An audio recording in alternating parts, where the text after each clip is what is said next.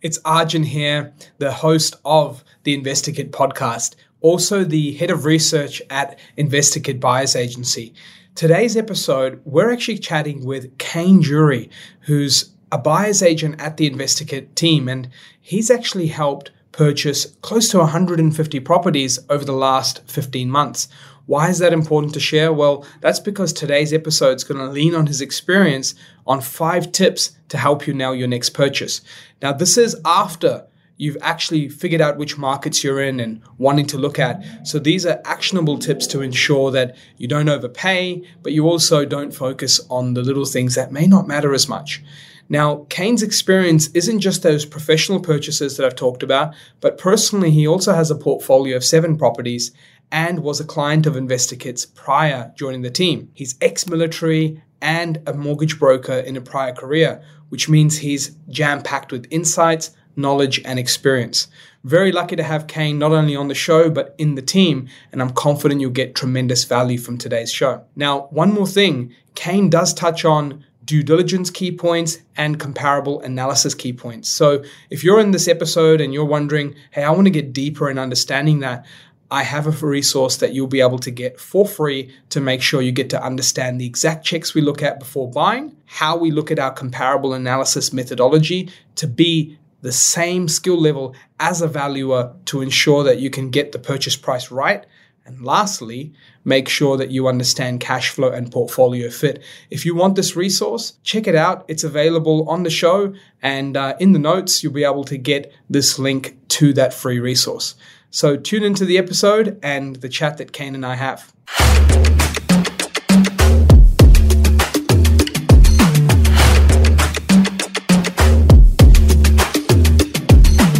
Today we're talking five tips to get your next purchase right.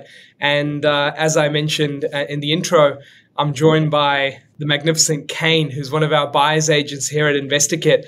And why I think you should truly listen to Kane is not only his own personal experience of building a multi property portfolio, but Kane, we must be getting close to 150 purchases over the last 12 to 15 months based on how you're tracking just for you individually. Yeah, it's been an exciting journey. So I couldn't put a number, uh, an exact number on it, but um, it'd be approaching that 150 for um, 15 months. Um, so many um, many purchases, many different conversations, many campaigns, many properties assessed. It's um, it's been exciting. Awesome. Now, Kane, I know on the five tips we've got a few to run through. So, number one, we've been talking, you know, about due diligence, and we talk about this with our acquisitions team quite regularly, but also with clients.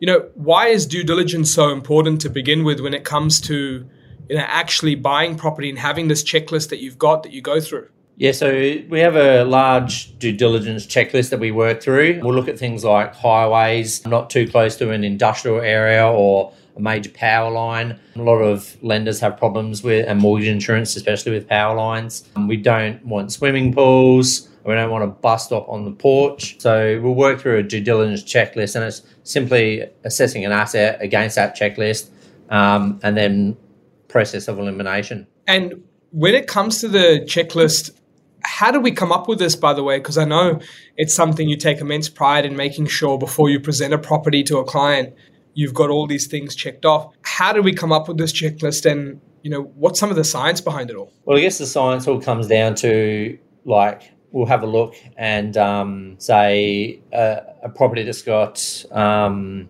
on a major road, and then we'll look at all the comparable sales on that major road and assess the days on market against the days on market for the suburb.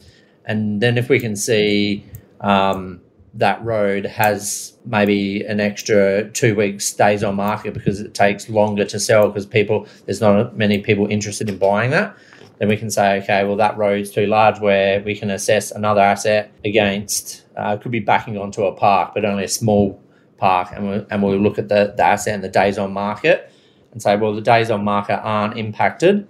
It's the same as the suburb region, so we're not going to be too concerned about, about that. Where it could be a larger park with a big playground, and then have a look and, and be this the days on market backing onto this park is is much higher than the suburb average, so we'd stay away from it. So it's all about um, assessing how long it's going to sit on the market if we were to sell the asset. Yeah, that's powerful, mate, because what you've done there is you've removed the whole individual preference and you put it back to a science. It's like, hey, if this is annoying you, or maybe you're not comfortable with this, but it shows that properties don't sell longer or sell for less or have campaigns that discount for more with this impactor, then really that blue wall that you've got doesn't really matter, right? It's more about we look at it back to discounting, pricing, and days on market. And that's how we came up with this whole list. And by the way, if anyone's tuning into this and going, hey, I want my hands on that list and I want to make sure that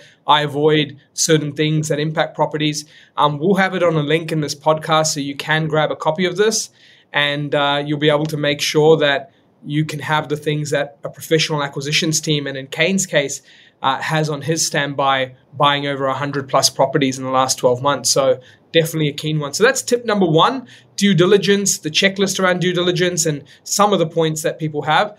What about comparable sales, Kane? I know that's another one we spoke about as tip number two. How important is nailing comparable sales, and what are some of the things that typically go through a buyer's mind when they're buying property? Well, it's only natural that a buyer wants to buy a property low obviously we all love getting a bargain, whether that's at the, the, local shops. We all like um, something that's on sale. But when it comes to property, we don't like property that's on sale. Low balls are a bad indication. Like if a low ball is successful, is a bad indication of the market condition.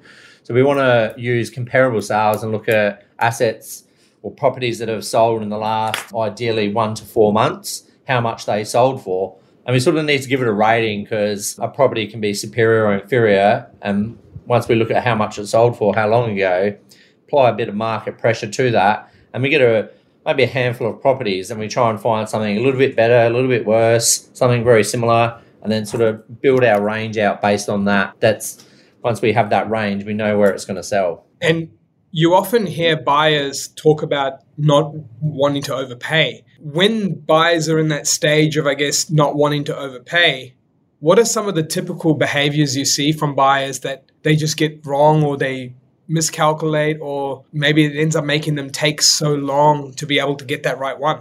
Well, they let emotion come into science and it's never a good mix, I guess. So um, if, if we've presented a range and we've found a property that's superior, another one that's slightly superior, one that's similar, slightly inferior and inferior, we can nail a, a very close range of what that's going to go for and whether the if the range is 500 to 520, the only impact on whether it's that's our fair value, the only impact once we've built that range on comparable sales is the campaign for that property. So whether there's five other offers, two other offers, nine other offers, that's the impact of where we're going to land within that range. But it's common for a buyer to say, "Oh, I know your range is 500 to 520 Kane, but let's just see if we can get it at 510 max." Um, but there's no science in that. That's the emotion talking. Yeah, I love I love how you talked about separating that. And one thing that you've mentioned a couple of times is that superior and that inferior. And that's such a good point to mention because you're almost creating like a bit of a hamburger sandwich saying, I don't think this is going to go for less than that. Because if it is going to go for less than that, we're going to, you know, possibly be in the wrong market because we keep buying stuff worse than inferior properties, which therefore means it's declining.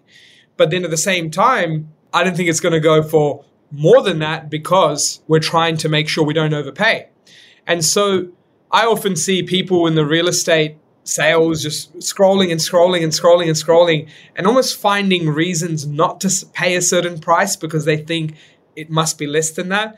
But like you said, they haven't applied a science of it should be inferior than this and it should be uh, better than this one, and therefore a range gets created. Now, Kane, when you are looking for creating a range, what are some of the things that buyers should pay attention to when they are looking to rate a property, like things that you look out for? I guess we want to we'll look at like the interior of the property and assess the kitchen, bathroom, living, size of rooms, floor plan layout, then we'll look at the exterior of the property, um, the size of the yard, where the house is located on the actual property, and the functionality of the of the backyard and the front yard.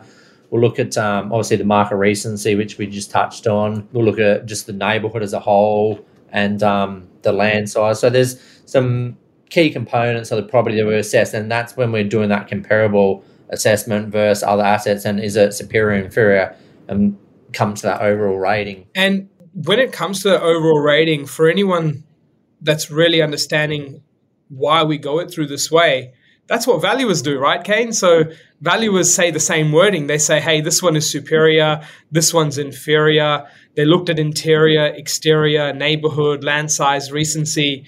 So all of these things coming together is where comparable analysis comes in.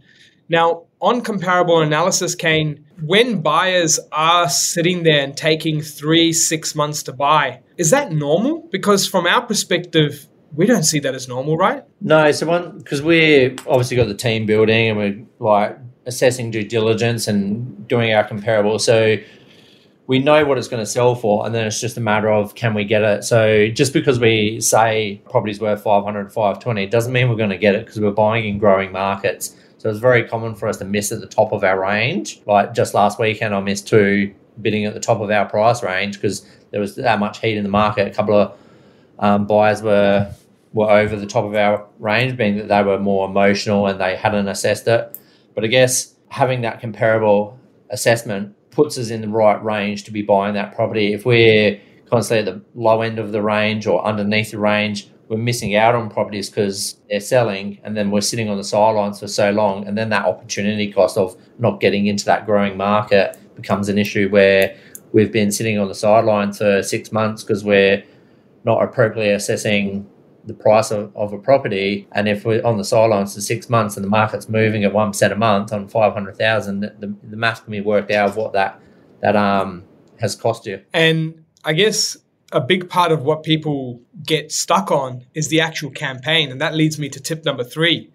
So when we're talking about comparable sales and campaigns, Kane, there's our range, which is comparable analysis, and that's something you nail time and time again. But then there's the agent's range, and buyers get lost between the two comparable analysis range and agent range. H- how can people look at campaigns differently rather than just the price tag? Yeah, so we look at uh, the campaign and the, the sales agents are running for that property. Um, some will have a price guide, and it's not uncommon for an agent to have a lower price guide because they want to draw more attraction and people through the open home. Some will have just offers over but we don't get too caught up in the campaign that the agent's running because we're always re- referring back to our comparable analysis and we'll have our price range before we even open the discussion with the agent. So we know in our head what it's worth and what it's going to sell for.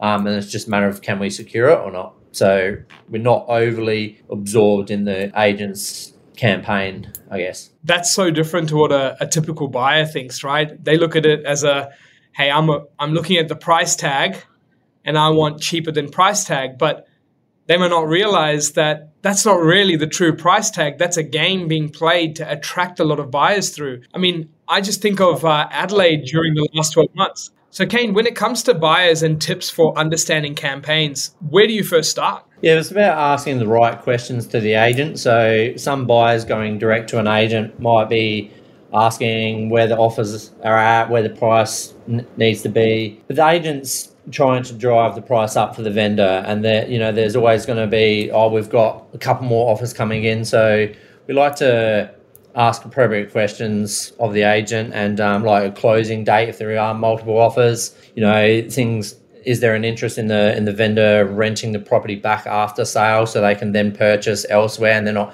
got time constraints? But it's about i guess getting an understanding of the campaign and asking appropriate questions. So kane the next tip that you talked about in property buying and tips for buyers to nail the next purchase, it's actually something many people are getting caught up in right now, and it's cash flow, rental yields, interest rates. So far, when people are doing cash flow assessments, the picture's not that pretty. But somehow, when you go back to their portfolio planning, the picture's really exciting over the long term what's the difference between the two? Like, what makes people start to go, hey, I should be okay riding out this cash flow, and why you think that's an important point? I guess it's important to look at what the market's doing and what the cash flow is going to be like in six months, nine months, 18 months, 24 months, not get caught up in what it is right now. Um, interest rates are moving, but while interest rates are moving, it's transitory, not permanent. So they will stabilize um, which is a big impact on the cash flow of the property, as well as price in a growing market. Price generally moves first, and then rents will lag and follow and increase. So we have to have that little bit of tolerance on a on a lower yield, I guess, to get into that growing market. But the yield on entry is not the same as what the yield will be permanently in the portfolio. And then mapping that out, our purchase price is obviously locked in for the entire period that we own the property, but our rent's not locked in. So that's why having that little bit of um, tolerance on a lower yield is important so we can get into that growing market. We could always go to a market that's got a nice, juicy, attractive yield, but if it's not going to grow in value, it's not going to rent for a good amount, it's not going to rent nice and quickly, it's not a very good fit for the portfolio. So it's always good to revert back to the portfolio, the mapping, the plan, what's our minimum yield on our projections of our portfolio. And once we know what that minimum yield is, if it's 4%, for instance, and we're looking at an asset that's 4.4, it ticks that box, let's move forward. The holding cost might not be the prettiest, but it's going to get a lot prettier as time goes by and we and the market does the heavy lifting. That is such a powerful point. Yield on purchase price, right? The purchase price is locked in. You know, you, you aren't purchasing the property that's for 450 today if you've already bought it again at 500 tomorrow or the year after 520 you've bought it for 450 and so the yield that goes up is going to continue to go up due to rental pressure and that's interesting right because the one thing i noticed kane is that as soon as you talked about is it above the minimum needed for your plan all of a sudden people look at that 4.1 and it's above their 4% and they go no i want 5.5 now because i'm not happy with that cash flow. Well, the unintended consequence of this for any buyers out there is if you've got 10 amazing cities that you feel your portfolio could have for capital growth, the engine driver, right? Like that is uh, what's really going to push you towards your goal. You're going to look at it and go, well, now I have to only choose from one city, maybe two, that only offers me above that certain yield. And that is when you start to restrict your options, and what may take you one month to buy a property now takes you six months because you're only searching across one market. So it's such a powerful point, Kane, because people forget that the yield will change, rental pressure will change, and you can go the best calculators, the best cash flow sheets, feel happy about it. But what's more important is your 20 year cash flow sheet as the rents change and your debt goes down not your cash flow sheet of just today. Yeah, and it's like if we limit ourselves to that one market, this week, if we were buying and nothing passes that due diligence checklist that we that we mentioned, we, we can't go for anything. And then that might happen if we because we're limited so much to one market at that 5.2 you mentioned. If nothing passes due diligence, we can't buy it because we don't want to buy something that's got that 5.2% yield if it's on a main road or got power lines hanging over. So it's important to keep our, our broad market search because uh, it must pass due diligence, and that's why having that yield tolerance that I mentioned is is critical because when we actually map out our portfolio and have a look at the next 30 years and we can see yield on portfolio but we can see our, our yield on purchase price is going to for, forever be increasing because that's locked in so it's always important to look at the projections of, of the portfolio and not get caught up in that one moment of of yield on yield at um, entry. Very important, mate. And when it comes to what matters and what matters doesn't matter in a portfolio. Final tip: we often get, you know, some interesting thoughts from clients on bedrooms, bathrooms, color of walls. Now, they didn't make your due diligence checklist, right? So, what really matters and doesn't matter when it comes to investing and how that can help a buyer nail their next purchase? Yeah, so when we look at um, like a good example is the three bedroom, one bathroom versus the four bedroom, two bathroom. The property gods don't come in and say, "Hey, Mister Three Bedroom, One Bathroom, you're not going to grow in value." They'll both grow in value because it's the, I guess, the research and the data behind that suburb that creates the growth.